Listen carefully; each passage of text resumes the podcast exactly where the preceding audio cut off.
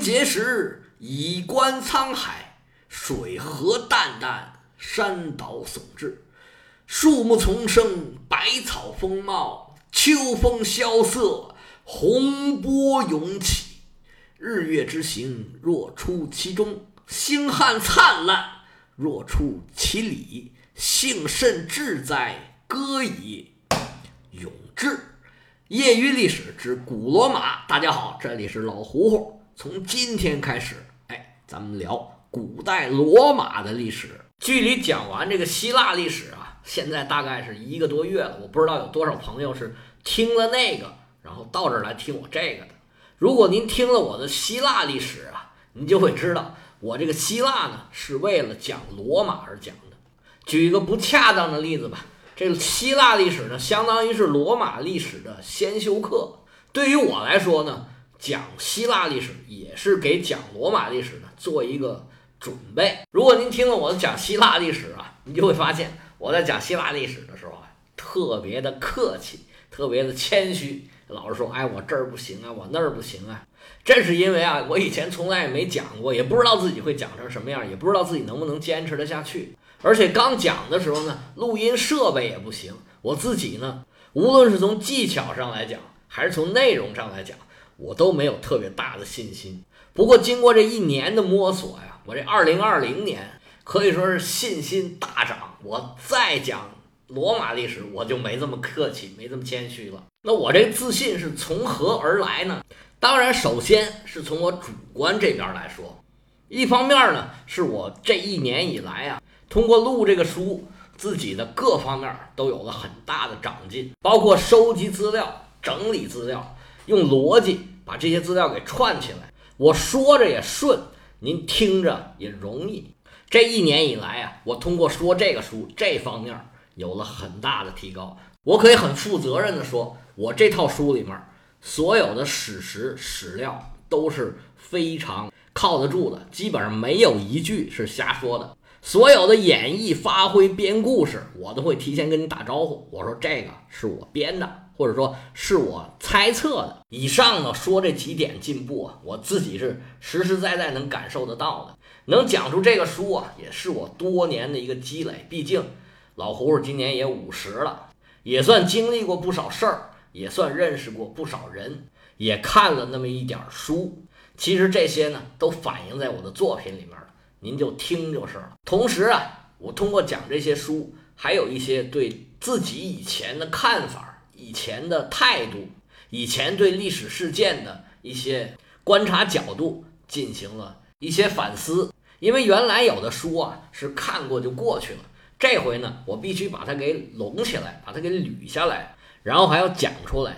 这样呢，原来有的就那么一过，可能就没想过的事儿，这回呢。就必须给想清楚，要不然呢，你没法表达出来。中间呢说的含含糊糊，你自己也觉得别扭。总之吧，经过这一年的磨练，我感觉啊是天晴了，雨停了，我行了。您要是觉得我这个希腊讲的还不错，我相信罗马一定能让您满意。上边这些呢，是我有信心的这个主观的方面。我再说说客观的，就是别人怎么样。我在网上听了很多的讲希腊的、罗马的历史的这些节目，我小声说吧，我真觉得他们都没有我讲的好，所以我才跟别人吹牛说我是全网讲希腊历史讲的最好的。其实罗马历史也是，我听了非常的多，讲希腊历史的还少一点，罗马的就很多很多。他们这些主播呀，各有各的毛病。我非常不要脸的说一句，像我这么均衡的真的很少，好像我没见到。如果您觉得谁说的好，麻烦您也跟我推荐一下，我也想听一听。我听了有一位主播在喜马拉雅上有十几万粉丝，将近二十万，那我比我多的不是一个数量级啊！我一看这是大 V 啊，牛人呐，啊，肯定很厉害，我进去听听吧。结果一听啊，第一个口音很重，说话不是很好听；第二个。说话不讲究，啰里啰嗦，车轱辘话来回说，这个听感呢就不是很好。第三个是最重要的一个问题，就是不严谨，张嘴就来。我给你举个例子，他就说罗马人他的起源到底这罗慕洛斯是谁？就把这个传说呀当做史实来讲，还说罗马人很多都是强盗出身，所以他们很能打。又因为啊他们全是男的，因为强盗都是男的嘛，所以就缺少女眷，然后就跟萨宾人假意的联欢，然后把这萨宾人的女人都抢走了。我说这都哪儿跟哪儿啊？真的是想一出来一出，讲成这样都能有十几万的粉丝。我说我更可以了吧？我说这些什么意思呢？也不是说别人讲的不好，我讲的好，你别听别人的，你听我的，不是这意思。我作为一个业余的博主，我也不是指这个吃饭。我不做宣传的话，不可能有那么多粉丝的。我也不是羡慕他粉丝多，主要是呢，在这儿引出一个问题，就是怎么读历史，怎么看待这些历史，怎么听我们这些人讲的历史节目。首先，我们先问问，什么叫历史？您想过没想过这个问题？前几天啊，我去一个朋友那儿，第一次见面啊，讲到我在讲历史，这位朋友当时就说啊，历史嘛，就是过去的事情已经定下来的啊，你知道了，看见了，然后再把它讲出来就是了。那么知道这干啥用呢？吹牛用啊！这在饭桌上大家聊起来，哎，我懂这个，你不知道这个，显得我懂得多。其他有什么用呢？没什么用，就这么多用了。我这位朋友呢是个企业的老板，而且呢是留学回来的，可以说是吃过见过，是有本事有见识的人。他这个看法啊，可以说是非常具有代表性的一个看法。你说这看法对不对呢？其实也对。对于绝大部分人来说，历史啊确实也没什么用。很多人连义务教育那点历史呢，其实也都没学明白，也不妨碍很多人成名成家。发财赚钱，但是呢，如果你这么看问题的话，说明啊，你对历史你就没读进去，那历史对您可能就没有什么帮助，可能还会有坏处。为什么这么说呢？因为历史啊，它应该是一个系统，它有连贯的，有逻辑。如果你只是相信了某个人说的片面的，或者说是甚至是虚假的一些事儿，你信以为真了，哎，你觉得这没问题，还把这套逻辑呢？用在自己的为人处事上，那你想想是不是可能会有点危险？那那位朋友又说了啊，你这么明白，你说历史是什么，能有什么用呢？按我说呀，什么叫历史啊？过去的一切都叫历史，因为我们这世界啊，就有一样东西是特别厉害的一样东西，是什么呢？就是时间。所谓一寸光阴一寸金，是寸金难买寸光阴，寸金丢了有处找。光阴丢了，他无处寻呢。这时间呢，是当今世界上唯一一个比较公平的，相对比较公平的吧，这么一个东西。这一天二十四小时，无论对于你是亿万富豪还是街边乞丐，都是一样的，都是二十四小时。那么人的寿命，你再有钱，你也不可能是长生不老。那么据说最近又有一件事儿，哎，还是比较公平的。那就是头发，大家看看啊，原来的世界首富没多久之前，就是刚刚被埃隆·马斯克超过的那个乔治·贝索斯，亚马逊的创始人，就是一个大光头，没有头发。所以有人说，这光头跟时间一样公平，你再有钱也不可能有头发。当然这是笑谈了，主要就是说时间是不可逆的，而历史呢，就是这么不可逆的，一直往前进行着。所谓历史的车轮嘛，它就是时间的车轮，过去的一切全都是历史，无论是时间、地点、事件，还是人物冲突变化，这些都是历史。所有的东西全都有历史，你有你的历史，我有我的历史，中国有中国的历史，美国有美国历史，日本有日本的历史，所有的一切都有历史，而且呢。大大小小的东西，不管什么东西，小到病毒、细菌、原子，甚至电子、量子、基本粒子，反正不管多小吧，它都有历史。大到太阳、银河、星系、宇宙，这也有历史。但是我们一般讲的历史是指人类历史，人类历史讲的不光光是人类，而是呢是以人类为中心的。特别是与人类社会有关系的事情，就是所谓的狭义的历史。那么，历史作为一个学科来说，跟其他的学科是一样的，都是一个研究和发展变化的过程，研究的是事实、变化、逻辑和规律，而且呢，都是由表及里、由浅入深。现在，历史学家已在各地方拼命的努力工作，经常取得非常重大的研究成果。而不是说像像我那位企业家朋友说的啊，历史就是过去的事儿，就是那么些事儿了，你看了就知道了，没有这么简单。历史有着无穷无尽的细节，我们现在的人呢，就算掌握了一些哎非常准确的事实，你也很难穷尽它到底是什么原因。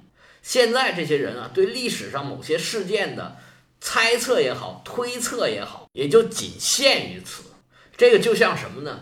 就像大家比如说去医院吧，越是水平高的医生、高明的医生，他越不给你准话，他会给你建议，但是总会给自己留余地。越是那种二把刀的蒙古大夫，越是铁口直断，只有说我就这么这么办。就这么回事儿了。说到历史的细节呀，让我想起一个多年前我看的一个数学方面的例子。有一位数学老师呢，在讲极限这个概念的时候，他就举了一个例子。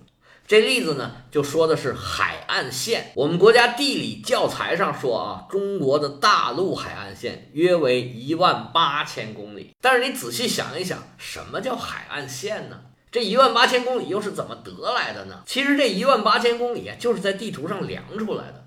那地图上的海岸线跟实际的海岸线并不是一回事儿。大家都去过海边啊，这海岸线呢，应该说是很曲折的。如果把每一个曲里拐弯啊都量出来，应该比地图上那个弯曲度呀要大得多。这就好像呢，你开车去一个地方，如果你总是绕着小路走，绕着小路走。这路就会远很多，而如果进入微观世界，那么这个沙子和水接触的这个微观层面，那这个距离更加是没办法测量的。如果这样说，这个海岸线呢，就应该是无穷无尽这么长。你无论测量出多么的精确，都有更细节的东西让你去测量。举这个例子呢，不是说我们抬杠非得要说较真儿啊，钻牛角尖认死理儿，而是说呢。不管什么科学，都有不同的层面、不同的角度。像历史啊，如果大家听过我讲的希腊历史，您就会知道，我一贯的态度就是存疑。在了解大层面、大框架的基础上，对于细节，对于这事件产生的原因，多一个角度的思维，多换几个层面去观察这件事儿，您就会看到很多呀不一样的东西。就好像咱们刚才说这个海岸线，这个一万八千公里这个海湾海岸线的长度呢，我们是认可的。但是呢，我们也不能否认还有其他的角度来考虑这个问题。我们举这个例子，主要是就想说，现在这个历史科学它还是在不断的发展之中。大家印象里面的历史学家是什么样的人呢？是不是戴着一个大眼镜，高度近视，满头的白发？成天在那个故纸堆里面啊，物物穷年呢，要不就是拿个洛阳铲，拎两把小刷子，灰头土脸，成天在那个各个时代留下的那个墓里面挖挖扫扫，拿个放大镜看那些砖呢。当然了，这些工作还是存在的，不过现在的历史学家呀，已经远远不止这些手段了。我记得去年有一个新闻，说是湖南一个。女生说家境不是很好，但是高考考分非常高，她报了北大考古系。就有人留言说：“哎呀，这白瞎这分数了，家里这么穷，不应该考这个专业呀。”能说出这些话的人啊，首先他就对现在的这个历史专业、考古专业是一无所知。现在这个历史系，尤其像北大这种学校的历史系啊、考古专业啊。实际上对这学生啊，理工科的底子要求是非常高的。现在这些历史考古专业啊，什么碳十四测定啊，什么光测年呐，这都是常规操作。基因测序啊，什么做模型啊，这都是基本要求。而且现在北大毕业啊，基本上肯定要考研究生的。而且像这个女孩啊，成绩这么好，底子这么好，又在这么冷门的专业，将来读个博士啊，这非常正常的事儿。现在他们所有的这些历史学家也好，什么考古学家也好，还有这些专业的学生，他们更多的是用电脑，是用科技手段，而不是在像原来那种单纯靠人力在地下挖来挖去的那种。现在呢，更多的是依靠科技力量。这个考古跟历史专业啊，更多的是跟统计学有更紧密的关系，甚至人工智能现在也开始应用起来了。而且现在干什么有出息都会有钱的。看看这些评论呢，这些人替人家北大的人担忧，我觉得这是有点好笑了。实际上现在啊，历史学跟考古学经常有非常好的突破性的发展，也有很多人呢采取了很多全新的角度来看待历史上的事件。现在有很多书啊，也是从新的角度来解释这些历史事件。你比如说有一本书叫。枪炮、病菌与钢铁，还有叫《棉花帝国》，还有《人类简史》，还有《进击的智人》，这些书都算作网红书籍吧。他说的不一定对，但是他们最起码有一点，我觉得是特别可取的。其实人呢，看历史主要是引起自己的思考。我觉得人呢，不管什么时候、什么事儿，能独立的思考，能用自己的角度去思考这些问题。都是特别特别好的一个事情。其实我讲这些历史呢，也无非是想想引起大家的一些思考。如果能这么做到，哎，那我也没白讲。我刚才呢，算是解释了历史是什么。下面再说说啊历史有没有用？你说历史有没有用？当然有用了。且不说别的啊，就说你能吹牛啊，能在酒桌上成为众人关注的焦点，这不挺有用的吗？当然了。这还是小节，重要的呢是掌握自己的史观，不管碰到什么事儿，都有自己的观点和看法。在这儿呢，我要再说一遍马未都曾经说过的一句话，我这话说过好几次了，就叫历史没有真相，只残存一个道理。他说这个历史没有真相，并不是说历史真的没有真相，而是说你很难弄清楚历史的真相到底是怎么回事儿。但是他这个道理是非常清晰的，其实就是现在的人们是怎么看待历史上这件事儿的。这个呢，最明显的就是三国。三国里面老百姓知道关于三国的事儿啊，绝大部分都不是那么真，不见得说都是假的吧。但是有很多细节肯定是不对的，但是不妨碍老百姓啊理解三国里面的人物。这就是这个人物啊，都带着道理呢。个人有个人的人设，那么你细细挖掘、细细咂摸里面的滋味儿，这东西啊，其乐无穷。当你历史看的多了，你想这些事儿想的多了，你自然会对你碰到的问题有一个判断，有一个分辨。中国古代啊，文史是不分家的。皇帝上课非常重要的一项内容，就是要给他讲历史。实际上，《资治通鉴》就是一个历史教材。为啥叫《资治通鉴》呢？就是给皇帝说，让你学了这个去治理国家用的。皇帝来说，他的核心课程，这都不是必修课了，是核心课，就是每个学期都有四个学分，每周都有八节课的那种课。你想想，这种课它能不重要吗？那我在这儿呢，希望大家听了我这个课，能把历史。当做一门科学来对待，它是一个由前人呢，由一些又聪明又勤奋又高瞻远瞩、有眼光、有抱负、有责任心的人建立起来的这么一份体系。它是这些非常厉害的人一砖一瓦搭建起来的。要质疑可以，不要瞎质疑，不要听风是雨。尤其我讲的西方历史，最近有很多人呢。在质疑这个啊，说古希腊是假的，古罗马是假的，古埃及是假的。哎，我本来想讲一讲，现在也没时间了，放下期讲吧。希望大家有一个科学的眼光和态度来看待历史。从一月一号更完了古希腊历史到现在，我一直在看书，在充电，电还没充满，现在只能零星的更几期节目。大家如果对我讲的内容有兴趣，可以加我个人微信。L A O H U H U Y Y L S，咱们好好的来聊历史，值此新春佳节之际，老胡胡祝您新春愉快，万事如意，牛年大吉！咱们下期再见。